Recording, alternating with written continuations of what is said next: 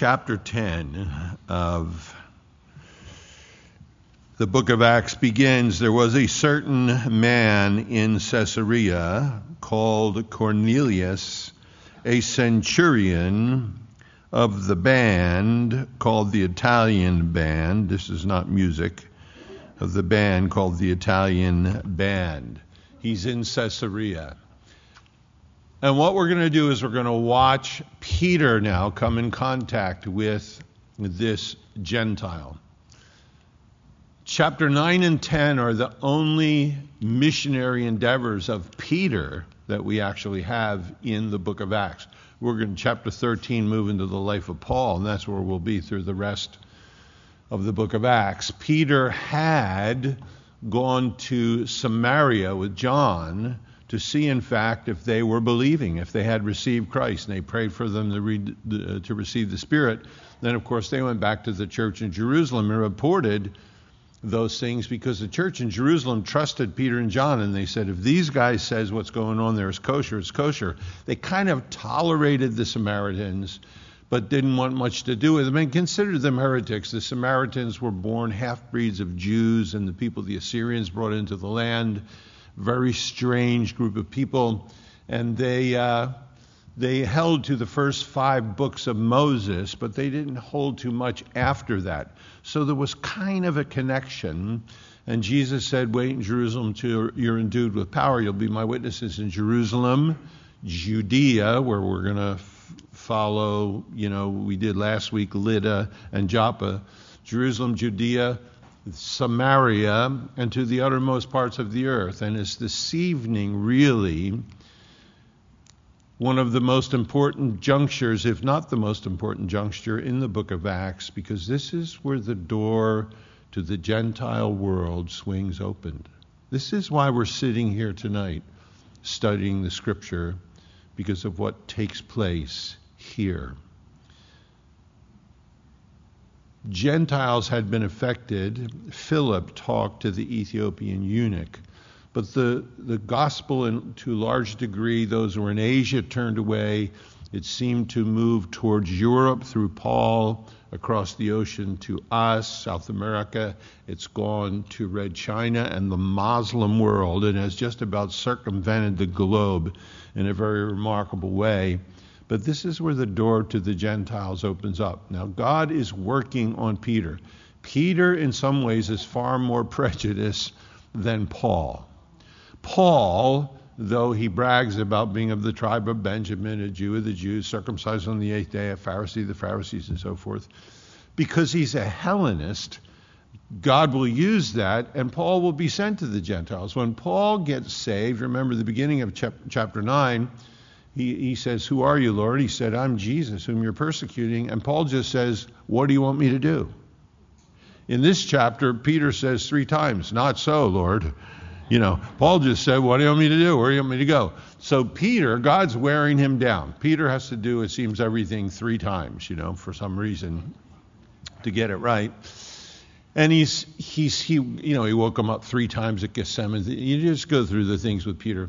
And Peter now is in the house of Simon the tanner, the end of chapter 9, which in itself is stepping across a line because the Jews despised tanners because they worked with dead bodies, uh, animals, to get the skins. And their tradition said that a tanner couldn't live within 50 paces of a city wall.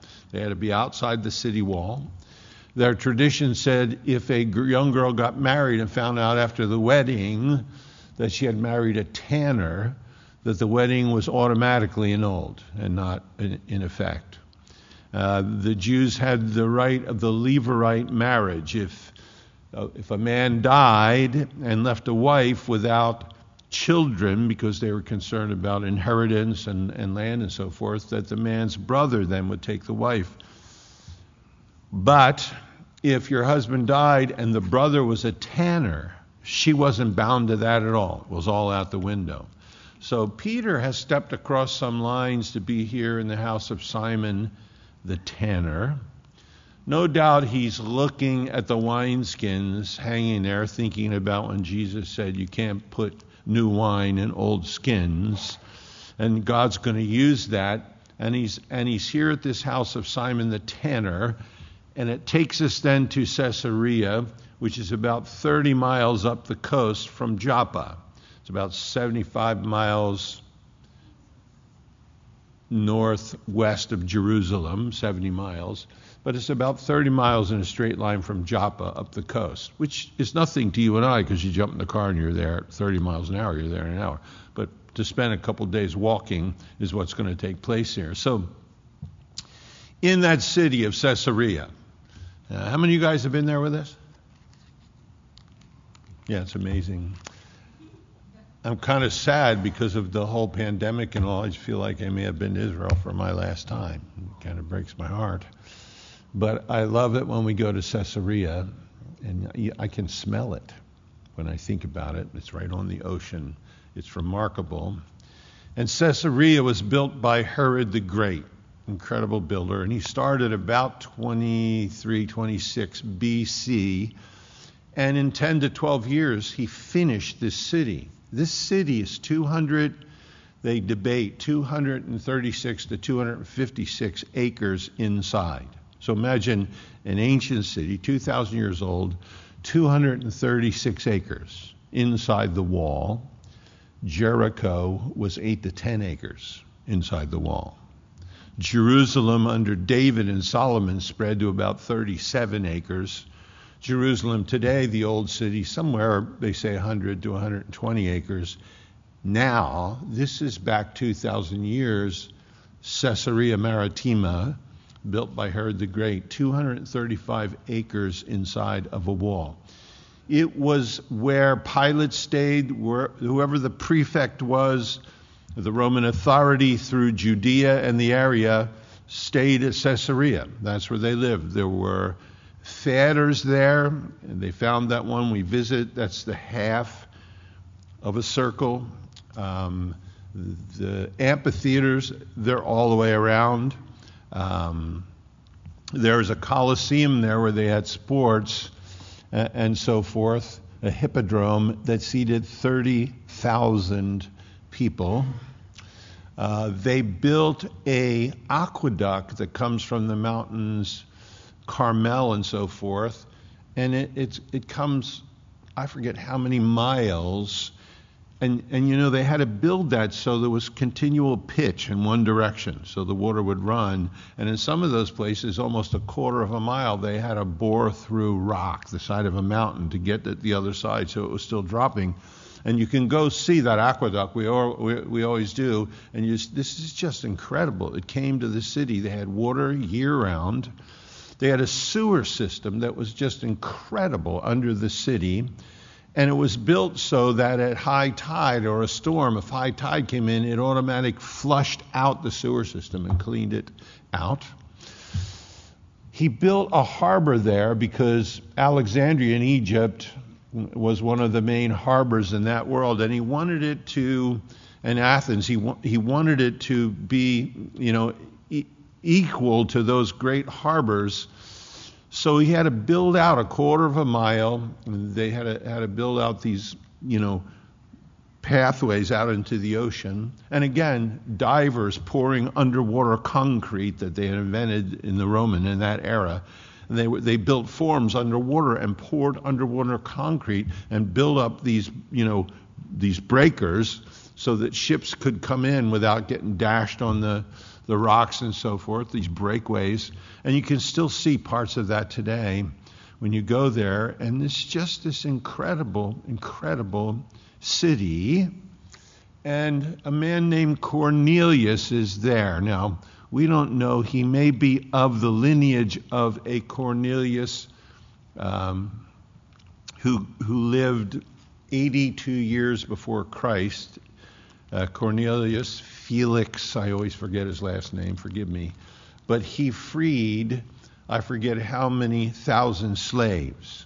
So a lot of those slaves then took the name Cornelius in their lineage.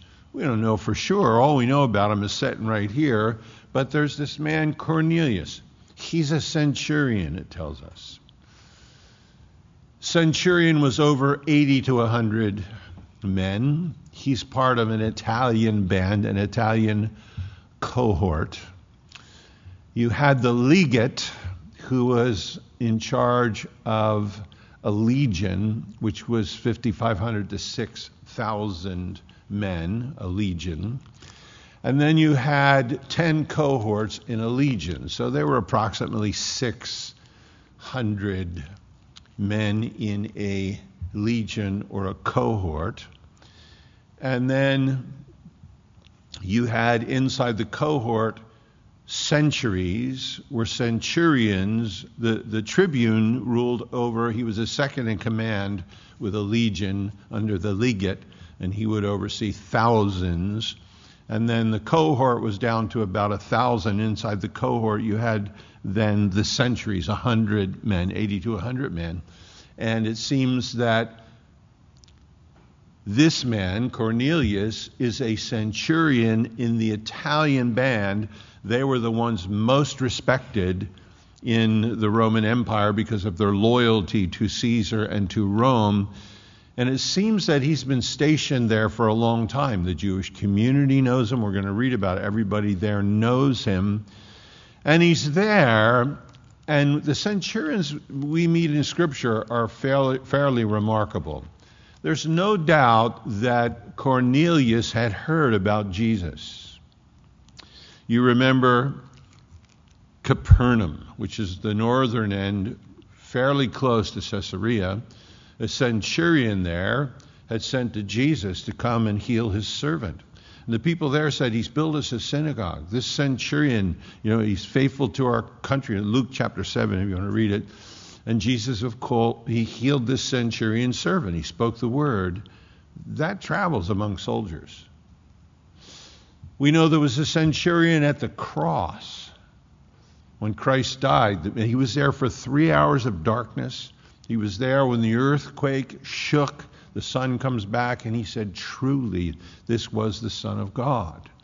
So you had the guard at the tomb when Christ rose and an angel came, rolled back the stone. These kinds of things spread amongst the ranks and the soldiers.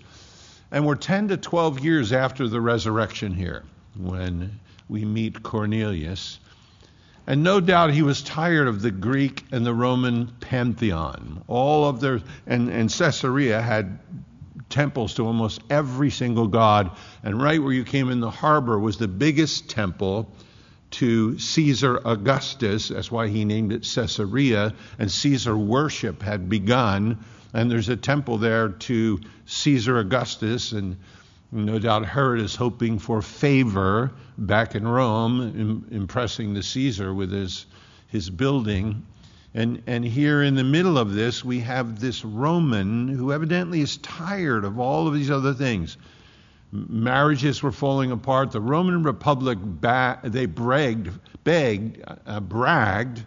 The first 150 to 200 years, not a single divorce in the Roman Republic. By this time, Gibbons tells us the decline of the Roman Empire, marriages were hardly lasting, immorality was rampant.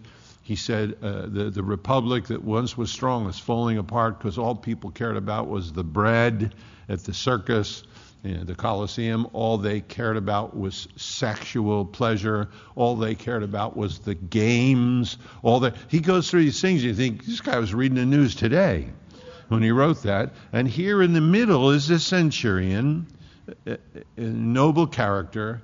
No doubt he's heard about Jesus because when Peter preaches to him, I think over around verse 34, he says, "I'm sure you know this." When he's talking to him about the resurrection. And he set his heart towards God. He's a man of prayer, and he's in this Roman capital of Caesarea, remarkably. He's called Cornelius. He is a centurion, and he's of the band, the cohort called the Italian band remarkable. That was a qualified group of men, and he's been there in Caesarea for a decent amount of time. It tells us here, the Word of God, the Holy Spirit through Luke, he was a devout man. He's a monotheist. We're going to see that. one that feared God. This is the God of the Jews. He's not born again, but he's come in contact with the one true God. Feared God, notice this, with all his house. I know some of us today wish all our house feared God.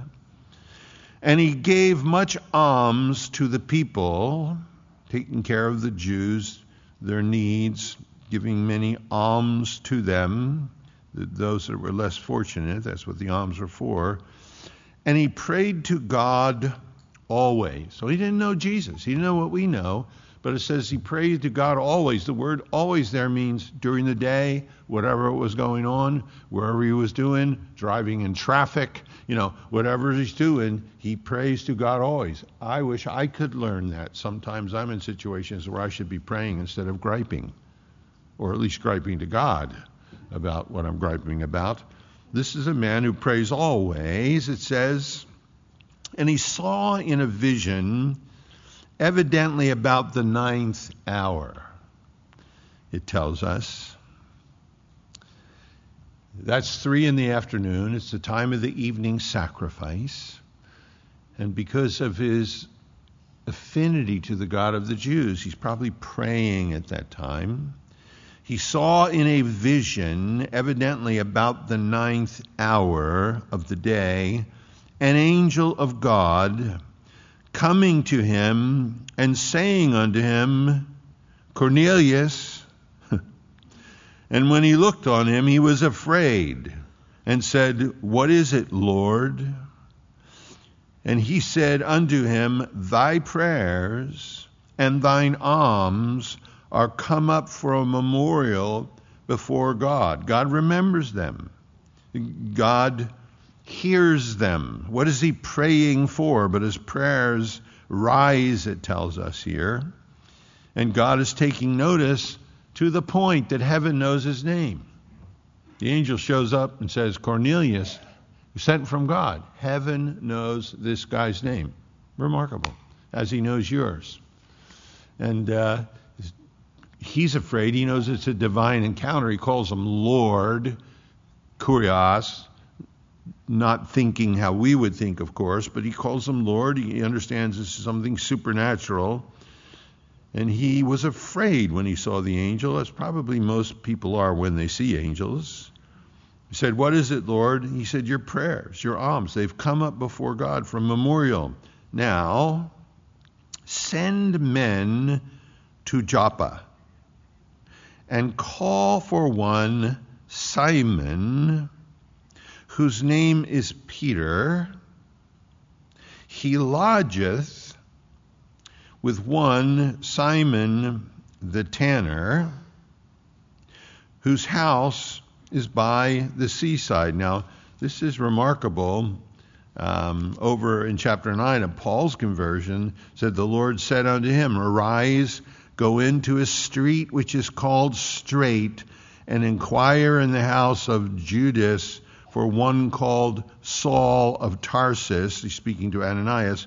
For behold, he's there, he's praying. Here he says to Cornelius, Send men to Joppa, look for one Simon, whose name is Peter. He's lodging with one Simon the tanner, whose house is by the seaside in both of these places, God knows the address. He knows the address. He knows what's going on in the house. And I got news for you. He knows your address, and he knows what's going on inside of your house, too. You know, that's important for us to know because sometimes we think when we're alone, nobody knows what's going on. Remember David, after he sinned, he said, Before thee and thee only have I sinned, and I've done this great evil in thy sight. God is very specific here. There's angels involved, there's visions involved, there's addresses involved. Ananias is sent to a specific address. God knows what street it's on and tells him what street to go. Here, he says to Cornelius, he said, You need to send some of your men down to Joppa, 30 miles. When they get there, you're looking for someone called Simon, whose name is Peter. You'll be able to smell your way there because he's in the tanner's house, but it's the tanner that's by the ocean. Remarkable. Go there, he says, and there you'll find this Simon. It says, you know, and look, Peter's got to do this because Peter's the one that's going to come back to Jerusalem and say, For as much then as God gave them, the Gentiles, the like gift as he did unto us who believed on the Lord Jesus Christ, what was I that I could withstand God? And when they heard, then they held her peace. So Peter's the one now that God's going to bring the gospel, you use the gospel to the Gentiles, to the Gentile world, to Caesarea, that from there the whole world is touched from there. Um, remarkable, there's a prejudice between Jews and Gentiles that's unimaginable. Whatever prejudice we know, whatever prejudice we've experienced, is, is not to be compared to the prejudice between Jews and Gentiles. They called them, they didn't have Jews didn't have curse words, so they called them goyim. They were dogs. The Jews believed the Gentiles were fuel for the fires of hell. The, the Talmud told Jewish women and Jewish men you couldn't help a Gentile woman if she was in the throes of childbirth because you were bringing a Gentile into the world. And Gentiles were better off dead. The prejudice was unbelievable.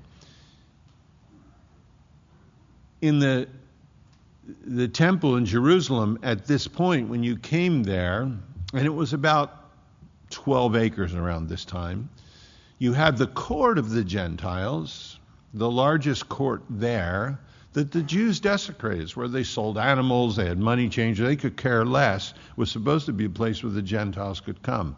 You had the smaller court, then the court of the women, then the smaller court, the court of the men, called the court of Israel, the smaller court, the court of the priest, and then the highest place, the temple itself, where only the, the line of Aaron, the priest, would enter in there. But between the, the court of the Gentiles and the court of women, there was a wall. It was four to five foot tall, and it said on it in Hebrew, Greek, and Latin, so there would be no mistakes, that any Gentile that passed that wall and entered into the court of women would do that at the stake of his life. The death penalty was then required. In fact, Paul says this but now, in Christ Jesus, you who were sometimes afar off are made nigh by the blood of Christ. For he is our peace, who hath made both one, and hath broken down the middle wall of partition between us. And Peter had those prejudices. And God is taking him first to the house of Simon the tanner. Now he's going to give him this direction. We're going to see how he gets to Peter coming up here. But he gets to Cornelius first because it's going to be from there that it spreads to the Gentile world. And when we watch Saul, Paul, uh, remarkable to see how he reaches the world. Uh, so he says here, he says, Send men now to Joppa. Simon the tanner, Peter is there. He lodges with one Simon the tanner, whose house is by the seaside, and he shall tell thee what thou oughtest, what's necessary, literally. He's going to tell you what's necessary to do. And of course, that's to believe on the Lord Jesus. That's the doing. And when the angel which spake to Cornelius was departed, he called two of his household servants and a devout soldier. He had affected his whole family. Evidently, the soldier is a monotheist from being around Cornelius. Two of his oikoman, the, those who were household servants, which is a different word than doulos, than slaves. These were his servants. And a devout soldier of them that waited on him continually. And when he had declared, Here's our word exegesis. Jesus declared God on Sunday morning, exegeted him. When he had exegeted these things unto them, he opened them up, brought them in the open, made them clear. Then he sent them then to Joppa. So they are on their way to Joppa. Now, on the morrow, the next day, it's going to take them two or three days to get there. And it says, on the morrow, in the morning, as they went on their journey and drew nigh to the city, Peter went up on the housetop to pray about the sixth hour, and probably to get some fresh air from being down in uh, Simon the Tanner's uh, residence. And up on the roof, they all had outside stairways. And, you know, Jesus said, if you're on the rooftop, don't come down your garment, just take off. Because they would go up, particularly in this area, you go up on the roof and you have a Mediterranean breeze and it's beautiful. In Israel today, in the old city, you go in, you see all these rooftops everywhere. People sit up there, they barbecue up there. Here, Peter goes up on the rooftop. And, uh, he's, he's up there to pray, and this is around noon, the sixth hour, it tells us. And he became very hungry. I like that. Because sometimes when I pray, my mind wanders as well. He's, uh, he's praying, and all of a sudden he's thinking about barbecue. You know how you do that? You get on your knees, you're praying, all of a sudden you're thinking inspections to in the car. And you think, wait a minute, how did my brain get from heaven to inspection on the car? Well, Peter's up there praying, and all of a sudden he's thinking, man, I could go for some lamb, some of those little lamb lollipops or something, you know. He became very hungry. Now, by the way, this is God controlling this. God pulls the hunger switch because he's going to do something. You know, he, God can do that in the Old Testament. He puts his finger on Saul's bladder, and he has to go into a cave to go to the bathroom, you know, and David's, of course, hiding in there. He controls the whole digestive deal. Here, he, he pulls the switch, and Peter says, Man, I'm hungry. I thought I was thinking about heaven. I want to eat. And he would have eaten, but while they made ready, I don't know if he yells down and says, Yo, it's noon. What, what's, what's for lunch? While they were making ready, he fell into a trance our word there is ecstasis. In verse 3, we have Cornelius being visited by an angel. Now, here in verse 10, we have a sovereign God reigning over everything, even when you're hungry. He, he has Peter fall into this trance, ecstasis. Somehow, all of a sudden, he is aware of heaven. He, and it means to step into a different realm. Interesting. So all of a sudden he, he, he's in this consciousness. Look in verse 11. And he saw heaven opened, and a certain vessel descending unto him, as it had been a great sheet knit at the four corners and let down to the earth. It's the same word that's used sometimes in the New Testament for a sail, or in classical Greek, or a sail on a ship filled with air. He sees this huge thing, the four corners are tied together, and it's let down from heaven. I don't know what he's thinking. I hope there's falafel in there or something, you know. He sees this big thing coming down to the earth as he's in the trance. This vessel descends unto him, as it were, a great sheet knit at the four corners let down to the earth, wherein were all manner of four footed beasts of the earth, and wild beasts, and creeping things, and fowls of the air. And there came a voice to him Rise, Peter, kill and eat. But Peter said, Not so, Lord. You, you can't say that, by the way. You can say not so, and you can say Lord, but you can't say not so, Lord. Uh, and actually, the, the, the, it's a little emphatic. It's by, not by any means, Lord. You know, there's a little more emphasis than just not so, Lord. And evidently, this sheet, when it comes down from heaven, it says that all kinds of animals and creeping things on it. After the flood, God had said to Noah, Every moving thing that liveth shall be meat to you, even as the green herb have I given you all things. So after the flood, there was no dietary law. They were out. They could eat lobster. You know, they could eat whatever, whatever you wanted, bald eagle, whatever you wanted to eat. You know, there was no. But but but then as the Leviticus 11 comes, the dietary law. Any meat they were going to eat had to chew the cud and had a cloven hoof. Those were the animals, they were of meat.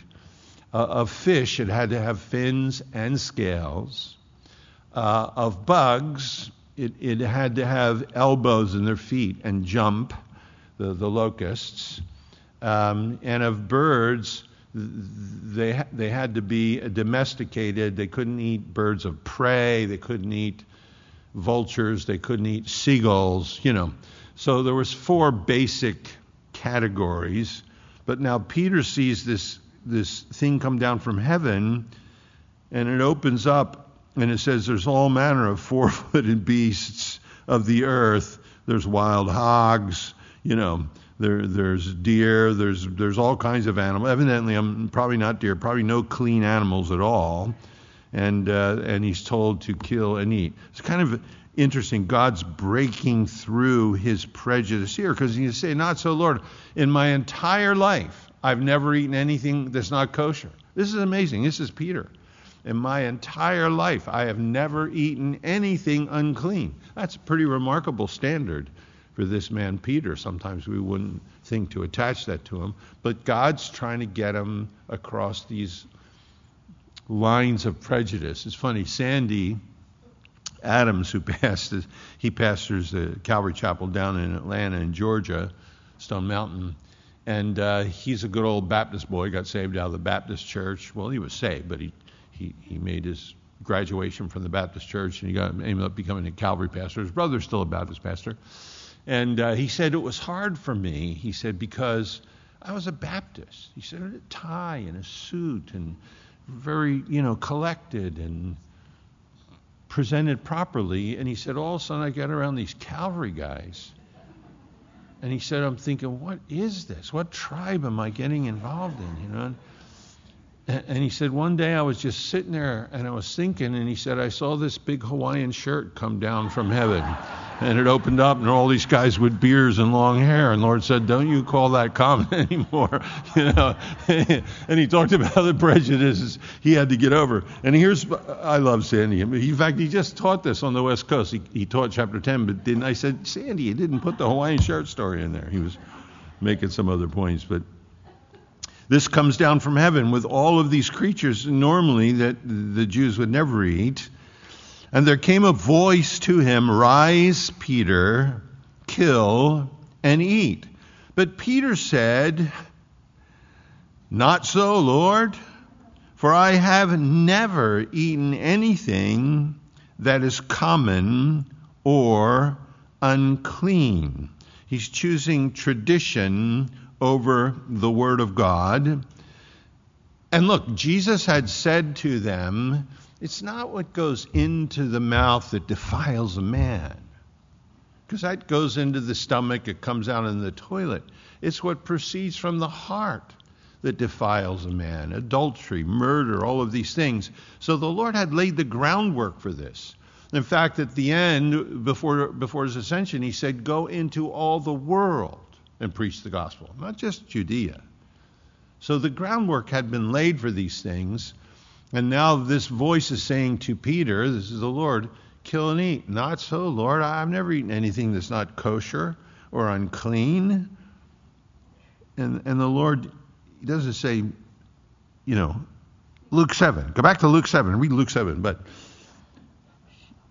he says, I've never eaten anything unclean. And the voice spoke unto him again the second time and said, What God hath cleansed, that call not thou common. Again, Matthew 7, Mark 7, you can read through and look at it. This was done thrice. Now, the Lord remembers he's got to do everything with Peter three times. This was done thrice, and the vessel was received up again into heaven. Now, I wonder if Peter said, you know, three times at Lake Gethsemane. He had to be awakened three times, three times before the rooster crowed. He denies the Lord. Here, three times he's told this with food. And then when he's in Antioch, and Paul's there, the letter to the Galatians, Paul said, We are in Antioch. And Peter was there hanging out, eating with the Gentiles, Italian sausage, you know, prosciutto, and all the. And he said, then certain men came from James in Jerusalem, and Peter withdrew himself, was no longer eating with the Gentiles. This is after this. Isn't that encouraging? That God can make an apostle, not a B apostle, an A apostle out of somebody this stubborn. It's just encouraging to me because I think, Lord, there's so many areas of my life I am still so thick and so unyielding and so have so many pre, you know, premonition. I, I, have idea, the ideas that are predisposed, and, and, and he's so faithful. He's so faithful. You know, come on, Peter. You remember? It's not what goes into the mouth that defiles man. Remember when I let the sheets down from heaven? Now you're doing this in Galatia. You're just, you know, it's so easy. But he's, the Lord also saw this guy's going to be the rock of the church, and he was in so many ways as time went on. Uh, so he says, What God hath cleansed, don't call that common. Three times this was done. It doesn't tell us, but it seems like he probably said, Not so, Lord, three times. And the vessel was then received up again into heaven. Now look, verse 17. Now, while Peter doubted in himself what the vision he had seen should mean, now it means he's troubling, he's grappling, he's trying to figure out why did Lord, why did you do this? What does this mean? You know, what is this all about? Behold, the men which were sent from Cornelius, isn't God's timing really kind of pretty remarkable? And he had to do all this on foot. Behold, the men which were sent from Cornelius had made inquiry for Simon's house and stood before the gate. They, they smelled their way there, I'm sure. Uh, it, it's so interesting to look at this because just as Peter's wrestling, what does this mean? Now these guys stand at the gate and they called and they asked whether Simon, which is surnamed Peter, was lodging there. And while Peter thought on the vision, the Holy Spirit said unto him, Behold, Peter, you got to think about this. Three men, and it's an imperative here. Peter, you need to think. There's three men that are seeking you. Arise, therefore, get thee down and go with them. Look what he says, doubting nothing, for I have sent them. So it's so interesting. Peter's going to go with them back to Caesarea, but the timing of this, as Peter's troubled, you know, when God does something in our life, He knows how we're going to respond. And there's some things that are troubling that we have to work through. How do I deal with? And He doesn't just let that to us. He still enters in. He doesn't he doesn't give us something and then we wrestle with it and don't understand. He goes, Oh, raspberries, I'm going to have to give this to the guy next door or something. No, he knows ahead of time. He knows how we're going to react. He knows what we're going to wrestle with. But he knows that we're the one. And as Peter's wrestling with this vision, as most people do if they have visions, what does this mean? People come up and ask me all times about dreams. I say, I don't know. I don't interpret dreams. You know, go see Jerry. Uh, you, you, you, know, uh, and I've had people come up and say, "We, I had a dream and I saw you were on the way to Israel and the plane blew up and everybody got killed." And oh, gee, thanks. I appreciate that as we're getting ready to go. I would just say I don't receive that because the, the Bible says the gift of prophecies to edify the church, and I don't feel real edified right now with your, pe- pe- you know, pizza pepperoni pizza dream here. You should not knock some of that off before you go to bed it, the timing is perfect here. As Peter's scratching his head, he's thinking about this. All of a sudden, he hears these three men. They're here seeking you, Peter. So he comes down. Arise, therefore, and get thee down. The, and this is the Holy Spirit speaking to him. Hey, there's three guys looking for you. Isn't it so amazing the Holy Spirit can be that clear? Look, if there's something in my own life, you know, we seem so close to the end I mean, at 71, I'm close to the end either way. But, you know, you, you know I'm just thinking, Lord, I, I want to know you better than I ever have. I, I want to know the voice of your Holy Spirit when you speak to me. I mean, I normally do. If I hear something strange that doesn't line up with Scripture, I know that's not you. But I want to know, Lord, if you're directing me. I want to know when you're saying something to me. And I, and I look at this. The Holy Spirit says, hey, there's three guys down there waiting for you. Go on down I don't want you doubting about this because I've sent them. The Holy Spirit says, I've sent them to you. Then Peter went down to the men which were sent to him from Cornelius, and he said, Behold, I am he whom you seek. What is the cause whereof you are come? Why are you here? And they said, Cornelius, the centurion, notice their opinion, he is a just man, one that feareth God, and of good reputation among all the nation of the Jews. So he had to have been there for a while.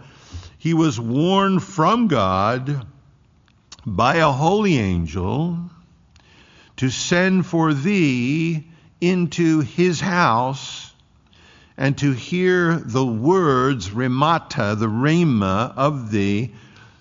The door is opening, the walls are falling down.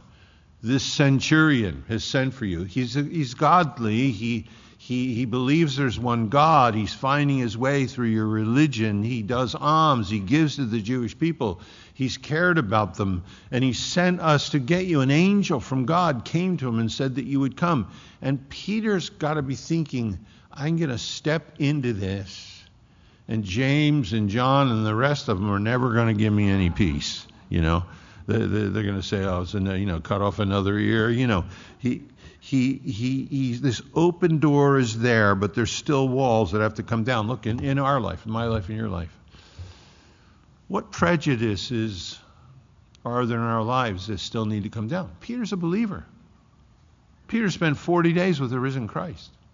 Peter was filled on Pentecost. He was filled again with the Holy Spirit, chapter 4, for 13, chapter 4, 31. Peter is a spirit filled, born again man that is still dealing with prejudices. So sad. So sad. And the world's covered with it, by the way. What are the prejudices in your personal life that you still need to deal with as a Christian man or a Christian woman? Because on the other side of that, there may be some political or civil leader or military leader that doesn't know God, that's wrestling in their heart, though no one may know about that, and it's going to be brought in. You know, I, I, think about our governor, I think about our mayor, I think about, and, and we can so easily, because of their moral position or where they stand on things, and we, we don't agree, or, you know, the, you know, understand that God sent his son for them as well. That he so loved the world, he gave his only begotten son, that whosoever, that's how I get it. I wanted whosoever to last till I got saved, but now whosoever don't count anymore. Right? That whosoever would believe would not perish but have everlasting life. And there's this picture here, you know, Peter's crossing these lines from Jew to Gentile because the Jerusalem church is not going to accept it if Paul talks about it. It has to be Peter. And the book of Acts is kind of done with him after this situation of the house of Cornelius.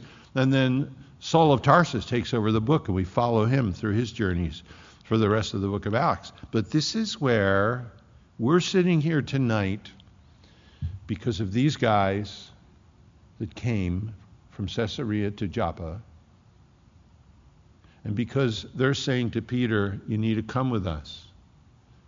Because an angel from God came and talked to our boss, centurion. He's a good man. That's why we're here tonight. If that hadn't happened, this would still be a Jewish religion. Now, for the Jews, it's a wonderful thing, you know. I mean, to find their Messiah. a good friend of mine who's going home to be with the Lord, Victor Smadja. One of the last times we were there, Josh and I, I, I had a, privilege to teach at Israeli College of the Bible. And then for Shabbat, we went down to Victor Smadja's house. Samuel Smadja's father, Victor, was there. And he said the prayer over Shabbat meal they broke the bread, they talked about the wine, and he was saying all this in Hebrew, saying the blessings. And the guy sitting next to me, Moshe, Moses, who was not a believer, kept saying, Joe, you should hear what he's saying. He's asking Jesus to do this. I said, You're not a believer. He said, I know, I know, but it's amazing. He said, just, you know, and, and it was great. It was just a, a remarkable time to be there with them in that house and to partake. And that's where Christianity would have stayed if the doors hadn't opened up to the Gentiles. We were at a, uh, a facility, and Victor came to speak to us. He was born, he, when he came to Israel, he was saved when he was 16, came to Israel before 1948, and was there when the nation began. And because he was born again, he appealed to the government to start a Messianic congregation. 1954, six years after they started, and the government just shook their heads and said, "Yeah, all right, go on, do it." You know, so on Prophet Street is the oldest Messianic fellowship in the country. I had a privilege to speak there on Saturday. You don't call it church, you don't call it Sunday. I spoke to the congregation on Shabbat, and uh, you know, so he's well known all through the country. And he came. We were at a moshav to speak to us, and we had a decent sized group. And after he spoke, he was doing questions and answers. And somebody said to him, When were you converted? He said, No. He said, You were converted. You're pagans. I was completed, not converted. He said, I always had the right God, I just didn't have all the information. He said, I was converted. I mean, I was completed. You were converted. And, and Peter here is completed. You know, his, his love for Messiah, his, his Jewish feelings, the, the depth of that. I mean, look, America, 200 some years. This is thousands of years of depth. And, and his Jewish faith has come into the light. How precious. Now God is saying, I want you to go to the house of a Gentile. And I want you to do it, Peter, because they're going to need to hear in Jerusalem what took place because this goes into all the world. That's why we're sitting here this evening. We're children of Abraham by faith. Isn't it wonderful? And we can have lobster tail. It's just great. Thank you, Peter. And they say, The angel sent for thee to come to the house that we might hear the words. Now, it's not logos there, it's rhema. That is, this, there's, a, there's specific words you're going to say to us. And he's going to talk to them about the resurrection. It's very specific, living words that you're going to say, oral, very specific, you're going to say. Then called he them in and lodged them. Look, because let's not go to Lamar, you know, it's 30 miles. He calls these Gentiles into the house of Simon the tanner, where he's already got to cross lines. I don't know if he asked Simon, but now you've got Gentiles, Simon Peter, there's, there's Simon and his family, the tanner. This is a combination that the world has not seen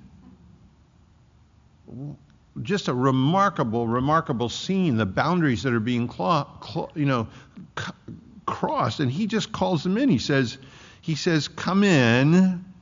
He says, "Call them in." To, I'm assuming that he asked Simon first. It was okay.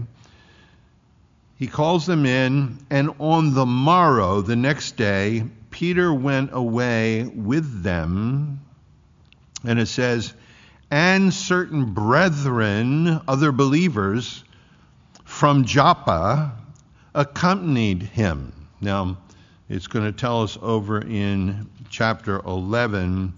It says, And the Spirit bade me go with them, nothing doubting. Moreover, these six brethren accompanied me, and we entered into the man's house. So he's got six Jewish believers with him to bear testimony of what happens. So it isn't just Peter saying it, the rest of them are saying, No, we were there. And right in the middle of his sermon, the Lord interrupted him by pouring out the Holy Spirit on the Gentiles that were there, the same as he did on us as at the beginning, is what he's going to say when we get into chapter 11, talking to the church in Jerusalem. So we have this remarkable transition taking place. It's the most significant transition in the book because it brings us in. It brings the Gentile world into the story, and God uses Peter to do it. He had the keys of the kingdom, as it were, and uh, the church in Jerusalem trusted him. So he would be the one to bring word back to Jerusalem that the gospel had gone to the Gentiles and that God had filled them with the Holy Spirit just the same as he had filled the Jewish believers with the Holy Spirit making no difference. It would be remarkable. But that's not till next week. I hope that we get raptured by then so you can talk all these people yourself. All the mistakes I make when I'm tired and can't even pronounce words anymore. Um, you can talk to these guys yourself. But if we're here next week, verse 24 is where we'll jump in. They, they get on their way to go. And just a remarkable picture is brought before us. So tonight, um, God knows your address, right? He knows what's in your house, knows if there's a liquor cabinet, knows if there's pornographic movies. He knows if you're praying regular during the day. He knows if you have children's Bibles for your kids. He knows if you have Veggie Tales. He knows what's in your house and he knows your address. That should be a good thing. When we're having a bad day and we're going, oh, Jesus, help me, Jesus, help me, it's nice to know he knows our address. And he hears us when we pray. It tells us that. He knows the address on the other end when a connection has to be made. If he needs to involve angels, and I'm sure he has in our lives at times, though probably we don't realize it, then he needs to speak to us by the Holy Spirit. He puts things together. Our paths have crossed because we're here. Look, you know, I think if I hadn't been saved, wasn't for the blood of Jesus, I'd have never met my wife, none of my kids. Wasn't for the blood of Jesus, I'd have ne- never met Jerry or Trevor, friends I see sitting here. Wasn't for the blood of Jesus, none of that would ever happen in my life. I think how remarkable for him to do that. Breathe things together, and now he knows my address. He knows everything about me. So I would take heart to that, that he knows you. And when you're having a bad day, when you're calling out to him, he hears. He knows where you are. I would say this He knows our address because we're his children. He loves us. If he knew, he knew the address of, a, of an unbelieving Roman centurion here, he knows ours. And if he heard his prayer, he hears our prayers. And when he spoke to Peter about things he may speak to us about, and, and, and I think that's very important. What are there prejudices in our lives? Certainly, there shouldn't be in the Church of Jesus Christ. Really, again, one guy that, that's come and sat here and come up to me afterwards and said, I don't believe what you're saying. But I'm just so tired of the world. Everybody hates each other. Everything, everybody's fighting. He said, This is the only place I can come and sit where everybody believes the same thing and does the same stuff. And I shared the gospel. He said, I kind of knew you were going to say that, but I hope he keeps coming. He just said there's something here. Jesus said that by the love we have one for another, all men would know we're his disciples. He senses that. So prejudice has got to go. Prejudice has got to go. And some of them can be here, you know. They're wrong. God hasn't designed them.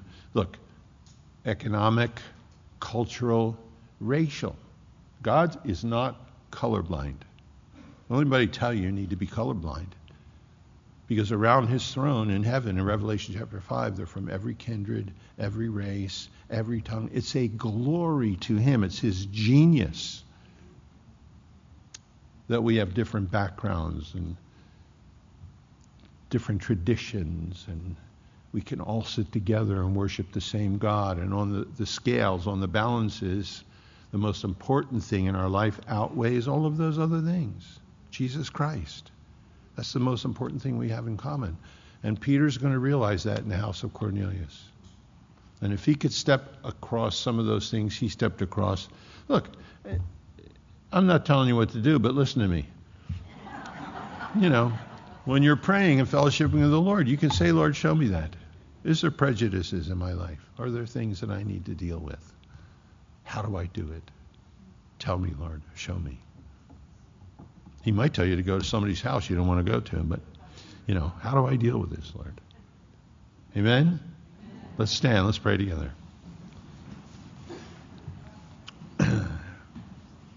Lord, thank you for these things as we look into them, Lord, to, to take this in some ways as a schematic and overlay it onto our lives today and the culture we're in today and the news we're surrounded with today and these last hours of human history you've called us to, Lord. Help us learn. Help us yield, Lord. Help us be flexible, Lord. Help us not to say, not so, Lord, but to say, what do you want, Lord? Send me, speak to me, direct me, shepherd me. Be my rear guard, my shield, and my buckler. Lord, your name is as ointment poured forth, Lord Jesus, in my life. So lead us, Lord. We thank you. Pour out your Holy Spirit, Lord, as we gather here. Lord, fill us, send us out contagious into a lost world, Lord. And uh, we ask that in Jesus' name. We, we look at this hour of human history. Lord, we don't know there's changed so much everything in the last two years. We don't know what will happen in the next two years. But we know you haven't changed. We know you're still saving people by multitudes.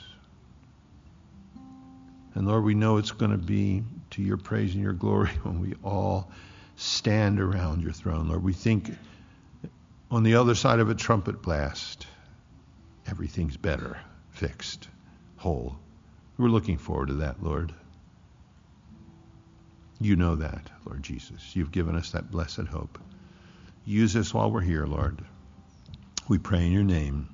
Amen.